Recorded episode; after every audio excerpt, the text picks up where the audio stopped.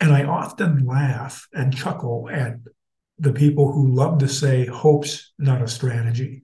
And that's used in sports. It's been used in the Ukraine war. It's been used uh, in government and business, certainly. I've come to believe that in the absence of hope, there's a good chance strategy is not going to be educated, executed very well.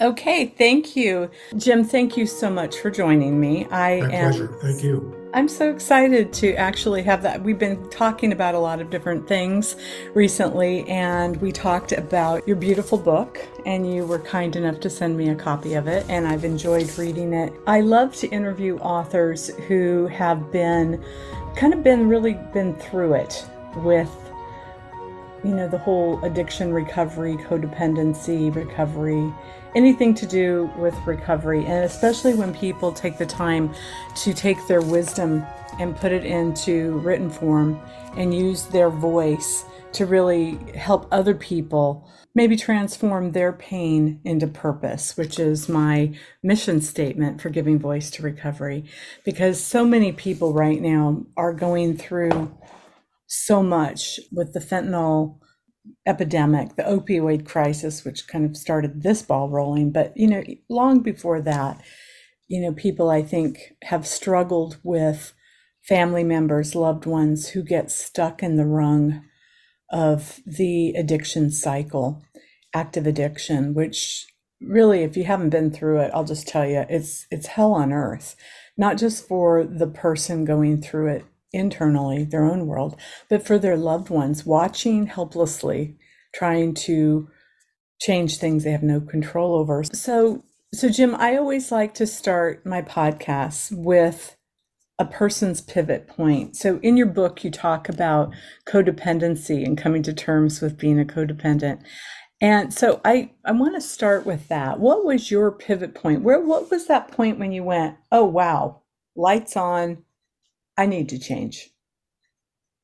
Well, again, Elizabeth, thank you for having me on the, the podcast today. I, I think that's a, a great opening question, and it's one that requires courage and honesty. At least from me, it did, because for a long time, I didn't want to admit that I was a codependent and that I didn't really have any issues and problems. And I realized, no, that's not the case, that uh, really a big part of my problem in life and a way to get better, you know, in the world of quality improvement. It is about continuous improvement. It's to start with self awareness and it's to accept the fact that, hey, things aren't working the way I would like them to work. Uh, and rather than blaming someone else or looking for someone else that you do something and that fixes my problem, I realized uh, I had to become uh, accountable for what are the things that trip my trigger uh, and get my energy flowing in a way that's negative and not what it should be. And so that's really the pivot point for me, Elizabeth. A lot of people, well, first of all, let me back up just a little bit. What is your definition of a codependency? I, I, I'm reluctant to like label us as a codependent or an addict. And the reason i'm reluctant to that because words obviously are my my thing and words are very powerful and i believe that labels can help us identify a problem or a challenge but they don't need to identify our complete identity because that locks us into a a place and time and circumstance when in reality we absolutely and I see it all the time. I see it in myself and I see it in everybody around me. We're constantly changing and hopefully we're evolving instead of devolving. What is your definition of codependency? For me, again, it's engaging in behaviors either consciously or subconsciously, that I really, at the end, know that they're probably not going to be positive and productive, and they're going to lead to a negative outcome. So that's what I, that's how I think about being codependent. Mm-hmm. Um, yeah. Yeah, for and for me, just to kind of elaborate on what where you're at with that is, it's really for me, it's when I'm really over invested in other people's problems or other things that I have no control over, and I put all of my energy into something that I have no power, no control, and usually no responsibility in, and therefore I end up like what you're saying, really kind of empty-handed and and usually I go into a my my go to is to go to a blame. So yeah, that's a really unresourceful state, obviously, and so yeah, it ends up in unhappiness. So, what made you decide? You've written this book called Hope for Life: Being Your Best Self When You Need It Most. What was the impetus to write this book?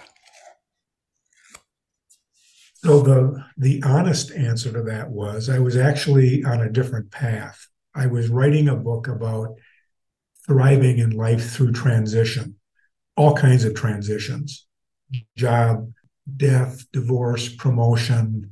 Um, and of course, the country's been going through tremendous uh, post pandemic transition issues and all of that's associated with it. I was at a point where I was writing a book about how to how to primarily thrive through transition in life and have a more productive life when I went through a significant uh, loss with one of my sons. Mm. And through his addiction, um, I realized when I lost Sean, my son, and that's who the book is really dedicated to, that um, the whole tone of the book needed to change. I had come upon a number of different people who contributed stories of ordinary people living life in an extraordinary way because they had hope in life. It could be people that were going through uh, Caring Bridge, that organization, on a, on a health life health journey. It could be someone else who's um, you know caring for uh, uh, an ill parent, whatever the case may be. They're maybe doing some caregiving in life, and that they approached it from a very hopeful, heartfelt kind of a perspective. Mm-hmm. But when Sean passed away, I realized that the book needed to be a different book, that it could maintain many of the heartfelt stories about hope, but that it also needed to be about, at my darkest moments, uh, when everything seems to be gone, I can still choose to be hopeful. In fact, Pope Francis, in his book about dreaming, uh, talked about that that we can still be hopeful. We can still choose to hang on to even a small glimmer of hope. And so that then became chapter 12 in the book, which is called The Resurrection of Hope, which is a rebirth. Um, and for some people, but for me, it's a reclaiming of healing through hope. Um, and so that's how it ended up being the state that it ended up being in.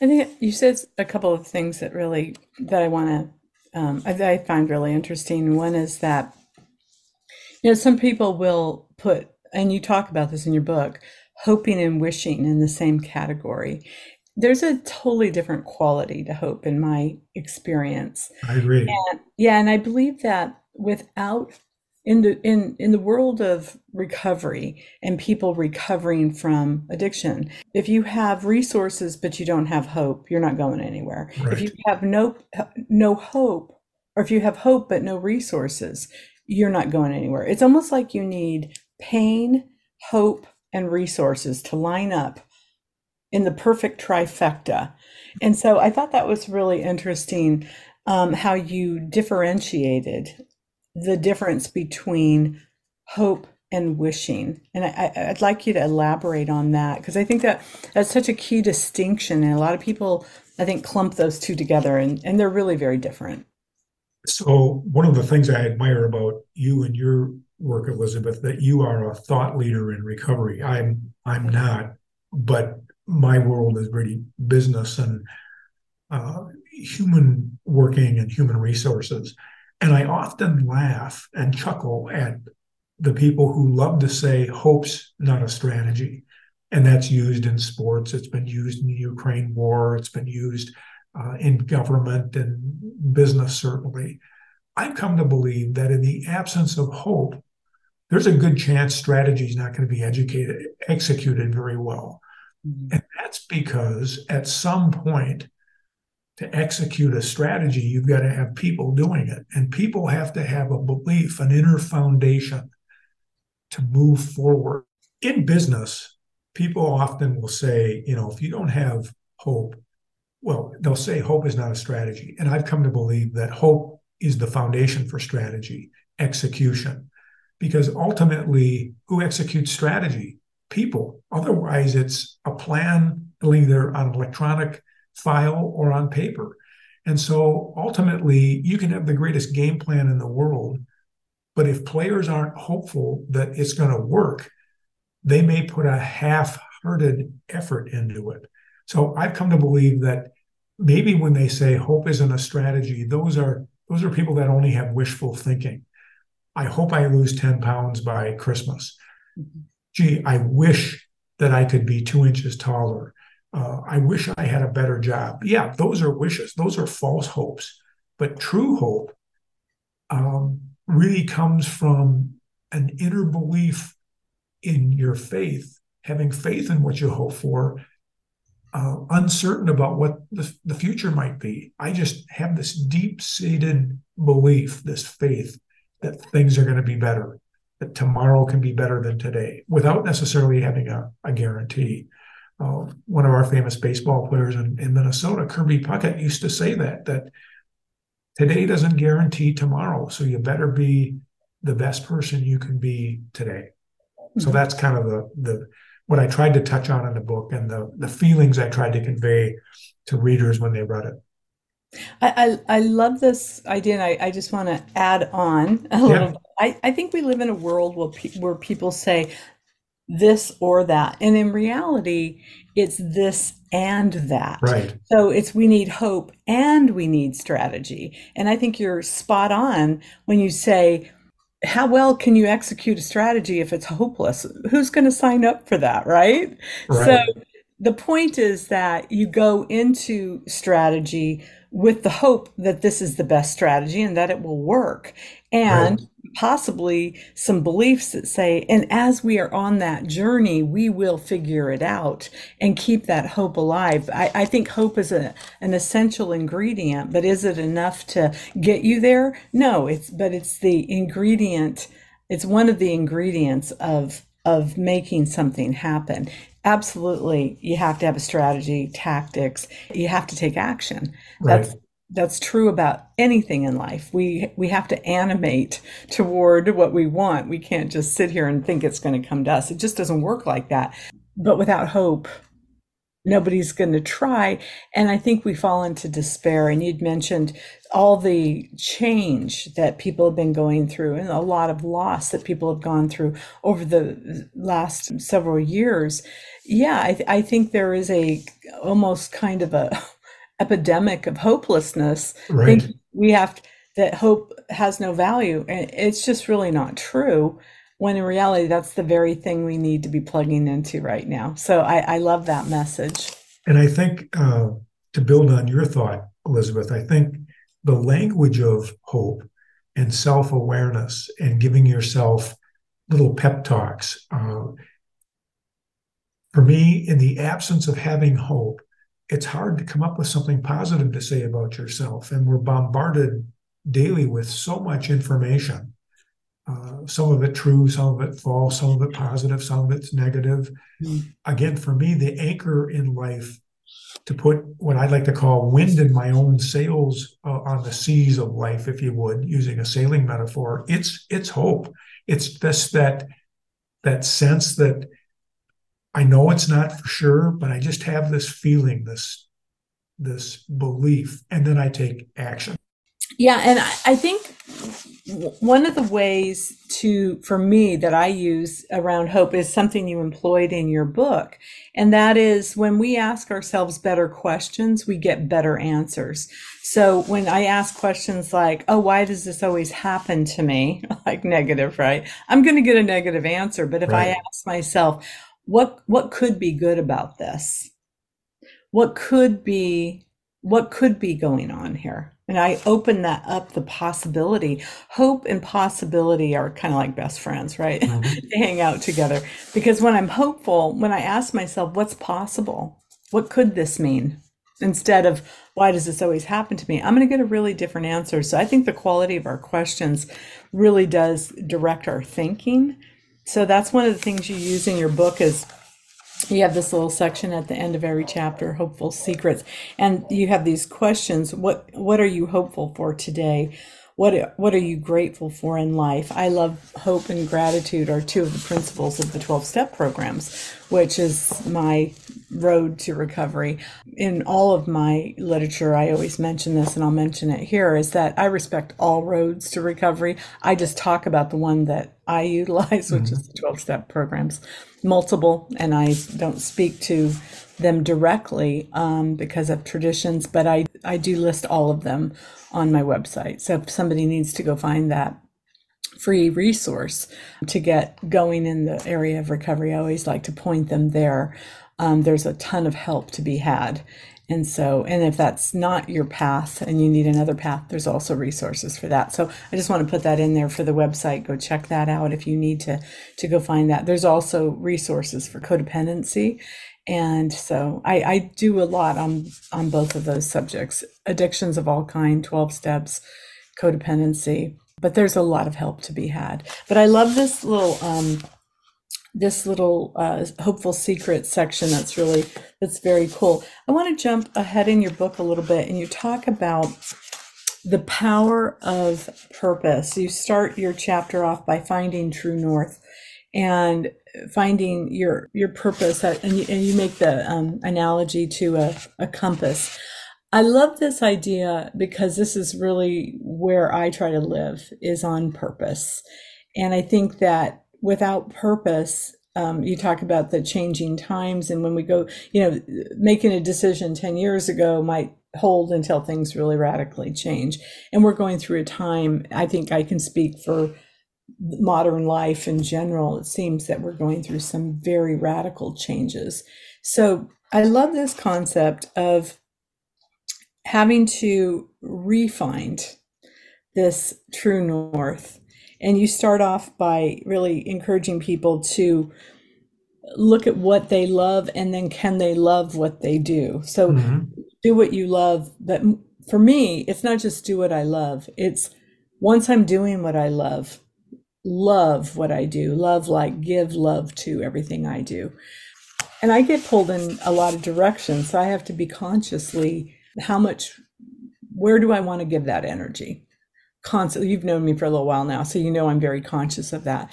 But that's because of this. It's because of purpose. It's because of what I know I need to and want to give love to. And when you live on purpose, that really does propel you to a hopeful direction and it makes it easier to you know to move toward that. So can you speak to the that concept and and and what and where what inspired you to write about that in this context? Sure. There were two components uh, elizabeth that really um, that really inspired me. One um, a former mentor of mine, he's passed away now, uh, Dr. Merritt Norvell, helped me become a partner with him with a program with the NCAA men's uh, athletics uh, around a program called the Ethnic Minority Leadership Institute.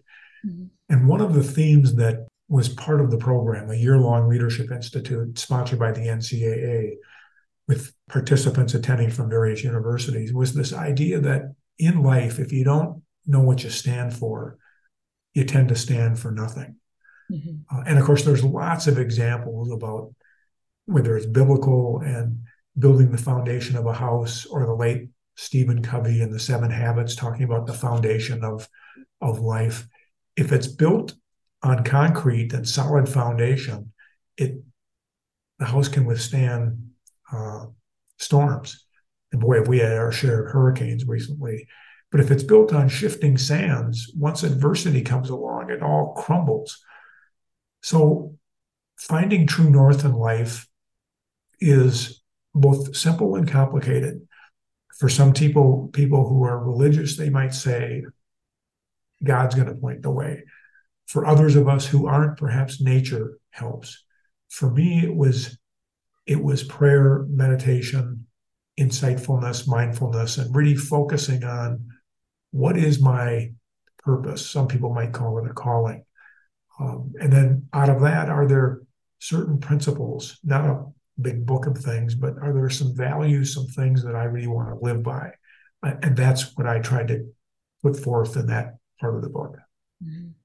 I, I love this conversation because I think a lot of people feel like they if they don't have some standout developed talent at birth, which some people have. I mean, some people show, you know, uh, like I showed musical talent early in life. Some athletic people I know did, but not everybody has that. And that doesn't mean that that's even somebody's calling either. I mean, what we describe in big box, right? I mean, yes, your talent should probably be a clue, but what you do with that is very, it could really be 20 different directions. So that emotional intelligence really lends itself to finding purpose. And what I mean by that, and I think you ta- you tap into this in the book, and it's really coming from a heart centered space. And I think a lot of times for people who have been um, in some kind of an addictive pattern, if it be uh, a substance itself or a behavioral, which uh, codependency is a uh, complex of addictive patterns where we're other focused to the point of we're trying to control the outside, right? We're trying to move the chairs on the deck, you know, moving the chairs around on the, the Titanic.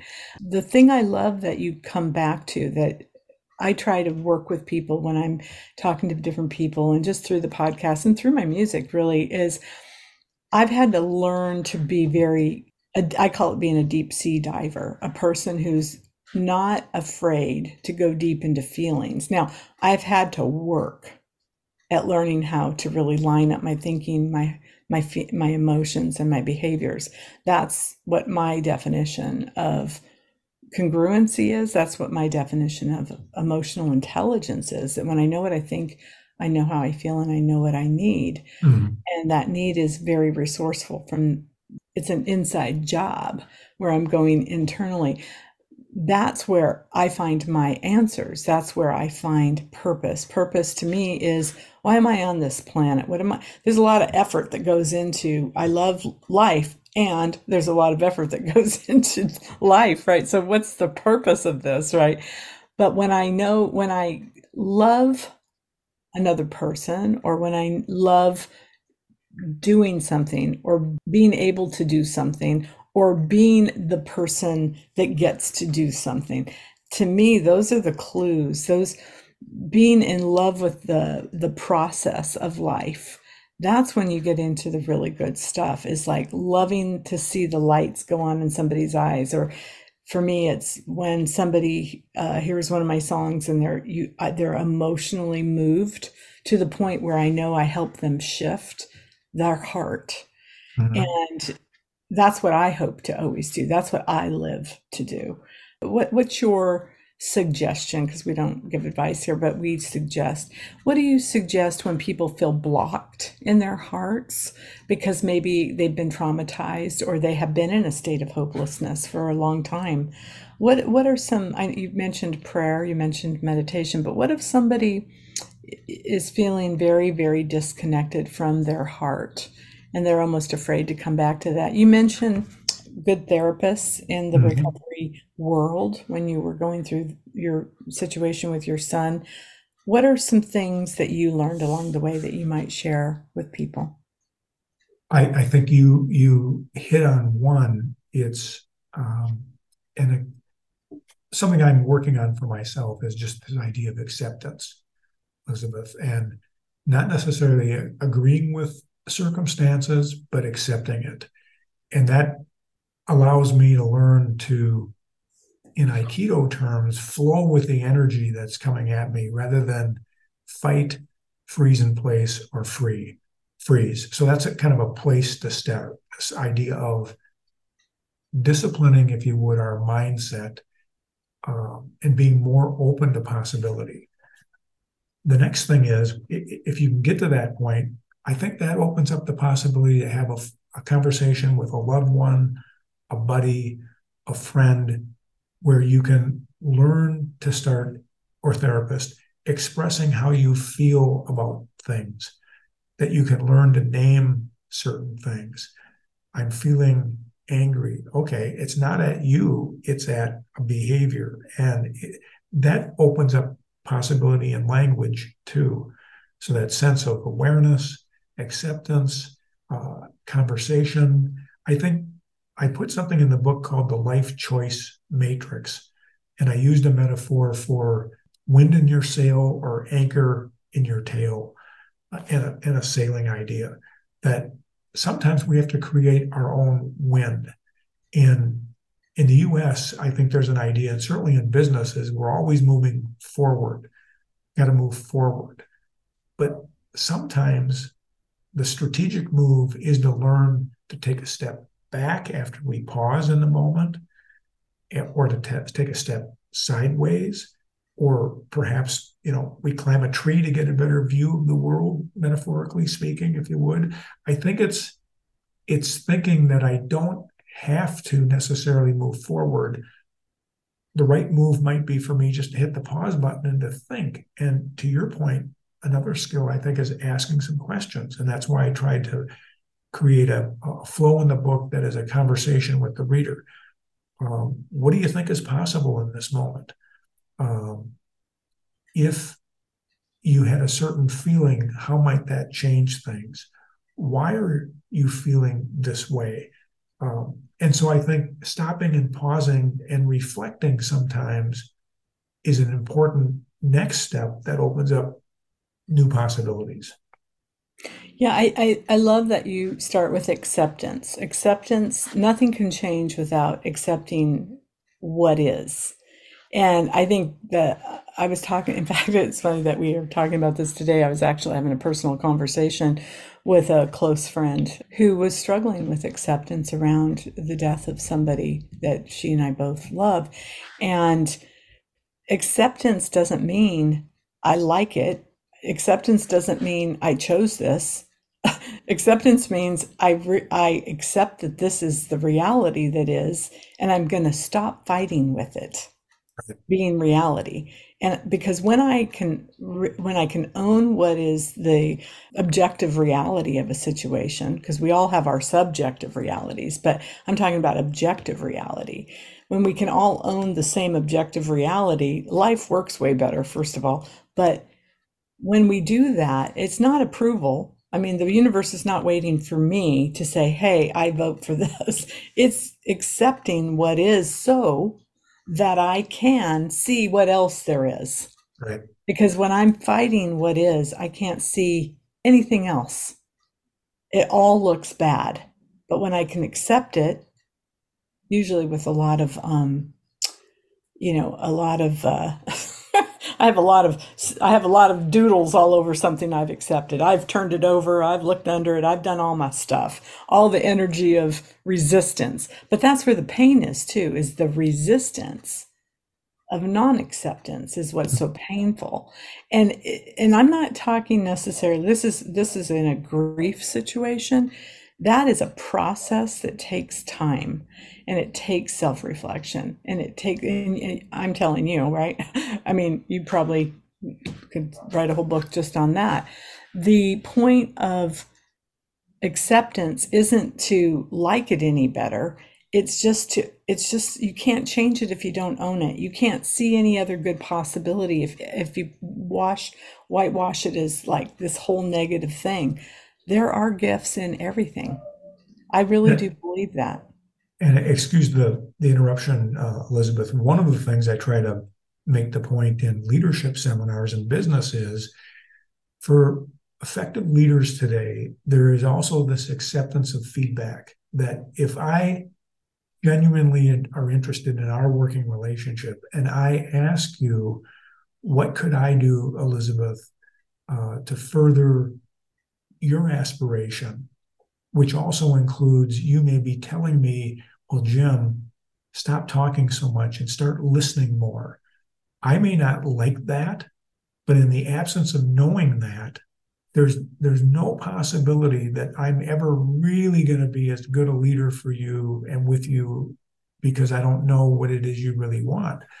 And I think for all of us, again, to accept life as it is and do the best we can. And for some people, it's just putting one foot forward and then the next foot. And you just take one moment at a day and keep moving forward and accept those little wins as um, you know you're on the right path and those are those are important and you, you you speak to this in when you're talking about coming to terms with your own codependent patterns right. you say oh no no that's not me not me not me whenever i'm going not me not me not me i am intelligent enough to know and have done enough work on myself to know, oh, that's a big red flag, kind of trying to get your attention.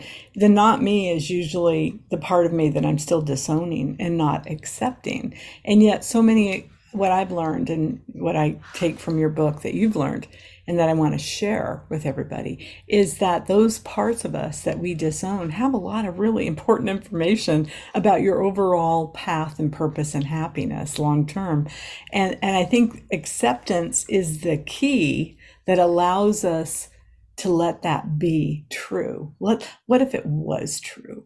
What if it was true? Now that I know that, could it be different? Because if I can't change it, I can't own it, I can't change it. If I can't own it, I cannot change it. Just like a renter in a house can't decide they want, you know, to put on an addition on the building without getting a lawsuit, right? Well, if you don't own it, you don't get to change it. And that's right. exactly true for our internal world. I really, you know, it's as a person in long term recovery all these years, um, you know, probably the biggest, one of the biggest things I've had to accept is I am 100% responsible for me for me. And so I think when we're in, you know, change, we're in that that change, that that hallway of the old doesn't work anymore. The new hasn't shown up yet. I might be grieving the loss of somebody that you that I love. What's life even like without that person? Or it might be what's who am I without that job? Or it might be who am I without that partner? All those life changes, when we're going through them, to stay, to, to plug back into the possibilities, I think is really what your what your book addresses. Um, so I want to ask, how can people find out more about you and more about your lovely book? Uh, you can get the book on Amazon.com. Uh, I'll put a, a link. I will put a link into the notes. Yes. And I, I have a, a website uh, for the book, um, Hope for Life book, or well, it's www.hopeforlifebook.com, book.com. And then you can find me on LinkedIn as well. So all your your viewers out there that um, know about LinkedIn as a social media, you can find my profile there. And if you uh, reach out to me, we can connect. Awesome. Perfect. Perfect. And then too, um, and you, you're, I'm going to put your bio and all that up there, but you also work with businesses and you work with groups primarily around right. these types of concepts. And you're also a person in uh, recovery from right. codependency. So right. you you can speak to that as well. And do you, you do some public speaking events? I do that. Yes, I give presentations and work with groups, as you mentioned, and awesome. Deliver a variety of online training and workshops, and um, all under the theme of, you know, personal growth, development, improvement. Awesome. With hope. Yes, the big the big ingredient. Well, I have loved talking to you, Jim, and um, yeah, I um, I've really enjoyed this book. Thank you so much for sending it to me My and pleasure. reaching out to me. Um, and I hope that um, the people listening will find their way to this. It's it's a really beautiful little read. It's not. I always mark my books, so just this is a compliment. When you see this, is a compliment. I appreciate it. I also color all over them. I'm very. I'm, my inner child loves to play with color. I do too. so anyway, thank you so much. It's been a pleasure, and uh, I really appreciate you, Jim. Thank you so much for spending time with us. Thank you, Elizabeth, for having me.